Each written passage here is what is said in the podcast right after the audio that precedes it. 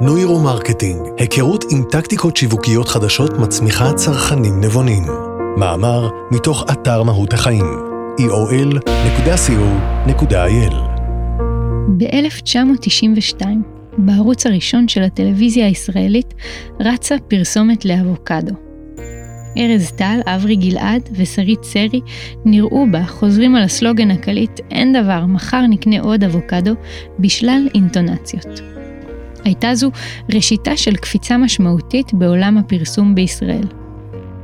התפיסות לגבי עולם השיווק חלוקות. הדעות נעות ממנהלי הפרסום, שמאמינים שהם עושים לציבור טובה בכך שהם מספקים לו מידע בעל ערך, ועד לחוקרי השוק אשר מודים בדרכיהם החלקלקות. כותב ג'יימס אשלי במדיום. ולא שם עוצרת הרכבת. הורים, פסיכולוגים, אנתרופולוגים, יצרנים, יזמים ואנשי רוח, השוק גדוש בזוויות הסתכלות שונות. הפרסום יוצר תחרות שמורידה מחירים ומעודדת חדשנות, מעיר אשלי את אחד הצדדים החיוביים.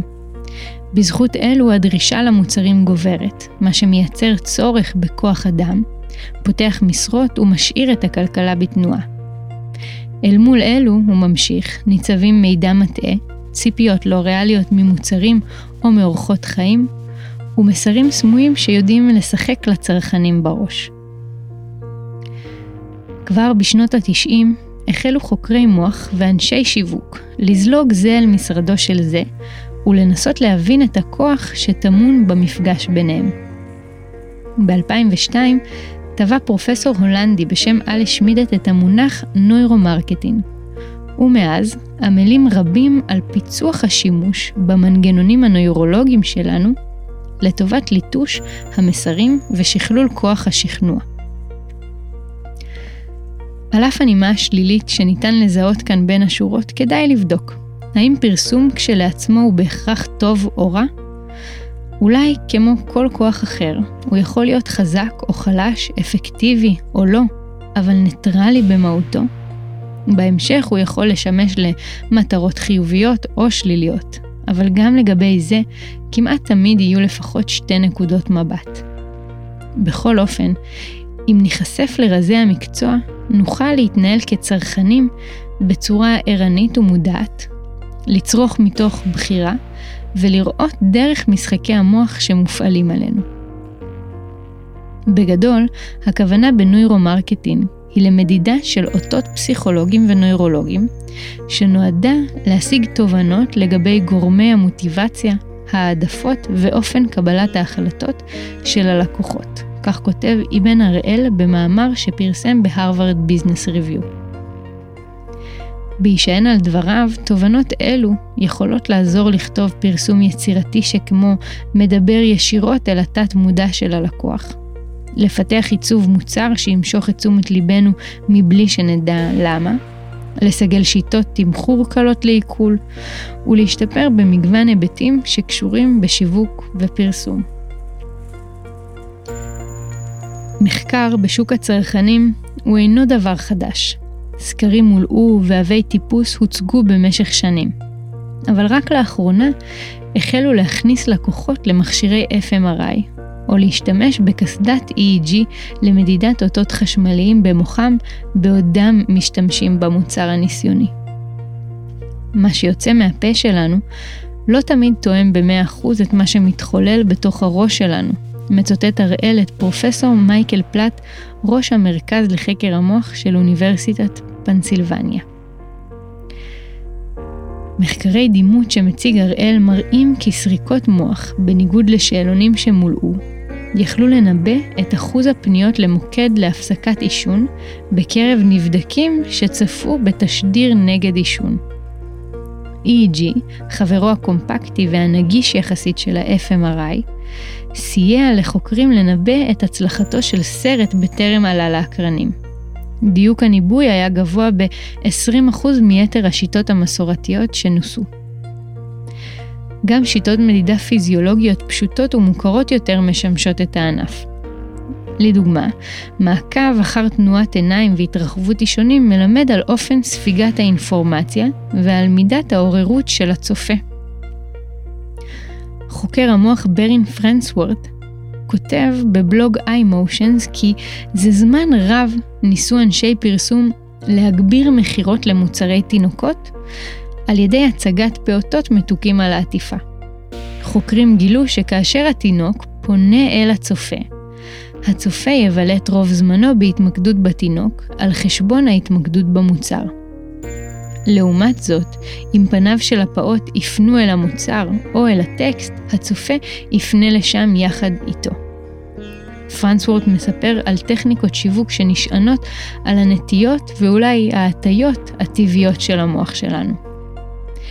מחקר של אוניברסיטת קולומביה גילה שיותר מדי אפשרויות עשויות לייצר שיתוק אצל לקוחות פוטנציאליים. ומחקרים שהפעילו חברות ענק כמו קמפלס ופריטולי הראו העדפה ברורה לעטיפות בגוון מט על פני מבריק. לדבריו, גם תיאוריות פסיכולוגיות משתתפות בחגיגה. אנשים מודאגים ממה שהם עלולים להפסיד באותה המידה שבה הם דואגים למה שיוכלו להרוויח, הוא כותב. הטקטיקה בפועל? לגרום לצרכן להרגיש שעוד רגע זה נגמר ואז הוא לעולם לא ידע אם הרכישה הייתה החלטה טובה או לא. הטיה פסיכולוגית אחרת שמתאר פרנס וורט נקראת אפקט העיגון. אנחנו מתקשים לאמוד את ערכו של מוצר בהתבסס על השווי האישי שלו, ונוטים להשוות אותו לאופציות האחרות. מה שמשתמע מכך לטענתו, הוא שכל מה שצריך זה להתעלות קצת מעל המתחרים. אם שני חדרי מלון מתומחרים בצורה זהה, אך אחד מהם מציע קפה בחינם, אנחנו כנראה נבחר בו מבלי להתעמק בשאר הפרטים הקטנים. ואם כבר נגענו בתמחור, מספרים עגולים, הוא כותב, עובדים טוב יותר כשמדובר בהחלטות מבוססות רגש, ואילו מספרים מורכבים, כמו 9.99 למשל, יעבדו כשהמוח הרציונלי מעורב. במילים אחרות, אם מדובר בגיוס כספים לתרומה, עדיף שיהיה מדובר בחמישה או עשרה שקלים. ולעומת זאת, בתצוגה של 20 שואבי אבק מתחרים, 459.90 עשוי לזרז את הבחירה בו, לעומת זה שמוצע ב-460. מאז ומתמיד התעניינו אנשי שיווק ומכירה ביותר מאשר פיצוח העדפות של לקוחותיהם. מה שהם באמת רוצים הוא לנסות לשנות אותן, כותב הראל במאמרו, וחושף כי חוקרים גילו שישנם שלבים מסוימים בשינה, שבהם קל להשפיע על מחשבותינו ועל העדפותינו. בניסוי שמתאר הראל, נבדקים שנחשפו במהלך השינה מבלי ידיעתם כמובן, לריח קל של סיגריות וביצים סרוחות, הפחיתו את היקף העישון בימים שלאחר מכן. כשמדובר בהפחתת עישון, הדבר מתקבל על הדעת, אבל מה אם הכלים הללו יהיו בידיים פחות אלטרואיסטיות?